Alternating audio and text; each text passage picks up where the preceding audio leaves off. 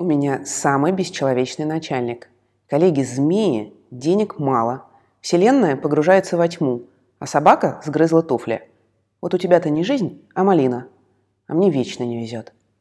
В вашем окружении есть человек, который постоянно жалуется на судьбу? На то, что мир несправедлив, вокруг одни ужасные люди и вообще солнце светит неправильно. Если вам надоело тратить время на тактичное слушание, но вы продолжаете терпеть, иначе испытываете чувство вины – то этот выпуск для вас. Привет! С вами Мария Симонова, ментор-коуч Академии экспоненциального коучинга Михаила Саидова. Сегодня поговорим о том, зачем некоторые люди постоянно ноют и жалуются, почему это вредно и что делать, если это ваши родные и близкие. Токсичных в нашем понимании людей мы называем по-разному. Нытик, зануда, вечная жертва.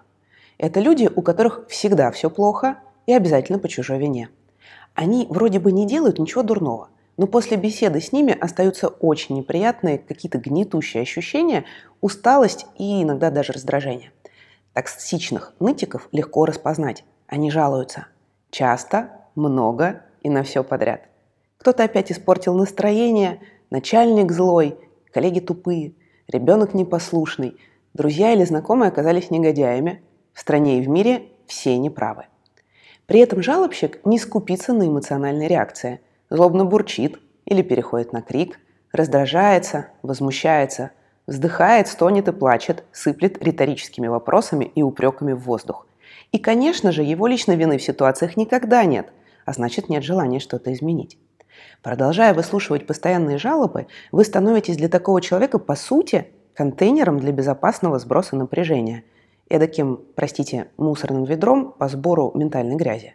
Рядом с такими людьми, которые постоянно ворчат, жалуются, некоторым становится плохо ну, буквально физически. И это не случайно.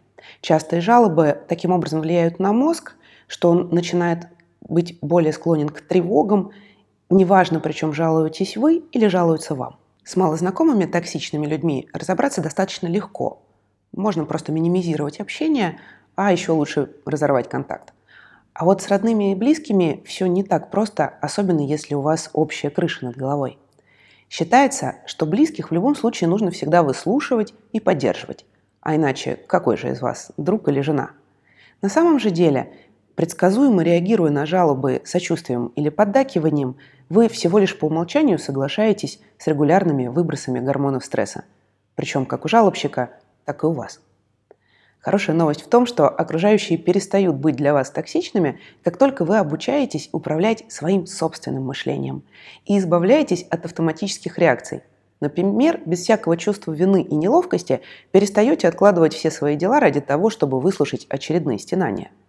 Именно поэтому в экспоненциальном коучинге мы уделяем немало времени работе над ассертивностью. Это такое качество, которое позволяет сохранить баланс между уважением к чужим потребностям и удовлетворением своих собственных. Ассертивные люди не боятся говорить о своих нуждах и желаниях, не зависят от мнения окружающих и четко расставляют личные границы. Кстати, про личные границы. Это относительно новое и, конечно же, условное понятие. В психологии о них широко заговорили только в 60-е и 80-е годы. Личные границы – это никому невидимые, но очень важные заборчики, которые отделяют нас, наши привычки, стремления, поступки и мысли от влияния внешнего мира. Они нужны, чтобы оберегать личность и то, что для нее ценно – время и энергию, эмоции и чувства, культурные, религиозные, этические ценности, сексуальность, личное пространство и даже вещи. Слишком высокие, непробиваемые границы могут изолировать от мира и привести к одиночеству, а вот отсутствие границ грозит потерей идентичности и стрессом от постоянных интервенций извне. Прочные, но гибкие личные границы помогают выстроить здоровые отношения с внешним миром, с партнером, семьей, друзьями, коллегами и руководством. Одно из важнейших качеств личных границ – гибкость. То есть они могут меняться относительно разных людей и ситуаций. Это совершенно нормально и помогает нам правильно распределять энергию и не растрачивать ее попусту. Например, на выслушивание жалоб от человека, которому нужна не помощь, а лишь ваши свободные уши. Итак, как же правильно выстроить границу между вами и так называемыми токсичными нытиками в вашем окружении? Для начала вам предстоит принять особенность близких вам людей. Принять, означает признать, что человек рядом с вами такой, какой он есть. И его потребности и эмоции – это его зона ответственности, а не ваша. Что точно не работает с, с нытиками? Удивительно, но все основные инструменты, которыми мы пользуемся в обычной жизни, неэффективны. Это подбадривание, предложение помочь, просьба о прекращении нытья, игнорирование, ругань и ваши собственные жалобы на жизнь в ответ. А что же тогда работает? Идеальный вариант, когда вы не отмораживаетесь, не молчите, принимаете живое участие, но совсем не так, как от вас от этого ждут. Не стесняйтесь прорывать поток жалоб конкретными вопросами. Например, поинтересуйтесь у человека, желает ли он узнать ваше мнение по поводу его проблем. Да-да, прямо так и спросите.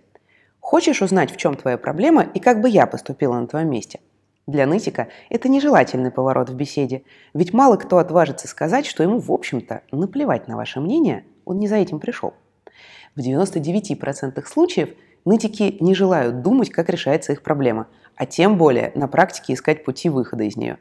Однако иногда бывает и так, что человек действительно хотел бы узнать, что вы думаете, и получить совет. Тогда бинго, давать советы мы все просто обожаем. Если же совершенно очевидно, что к вам пришли отнюдь не за советом, спросите у нытика, что он уже предпринял или собирается предпринять для изменения текущей ситуации. Допустим. А я тебя поняла. А что конкретно ты собираешься со всем этим делать?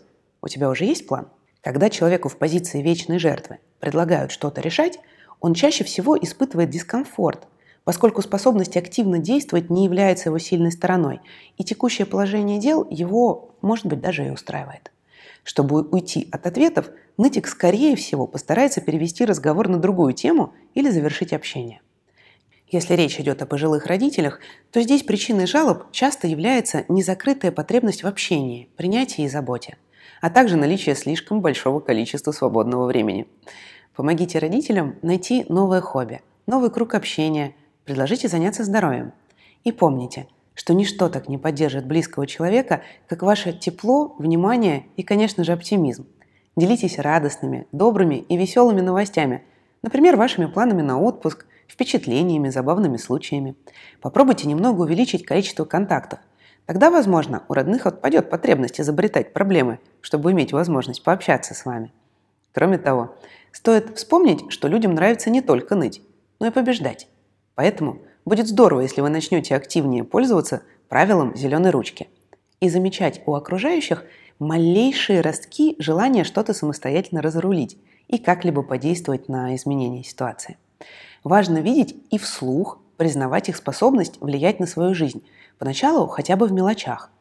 Если вы воспользуетесь этой стратегией, то вполне вероятно, через некоторое время сами перестанете воспринимать ваших родных исключительно как токсичных нытиков. В случае, если ничего из вышеперечисленного в вашей ситуации не сработало, то, возможно, вам стоит пойти на конфронтацию.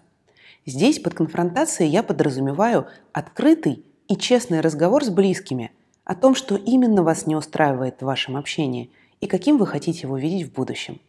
Попробуйте объяснить, что вы чувствуете, и договориться о новых правилах взаимодействия.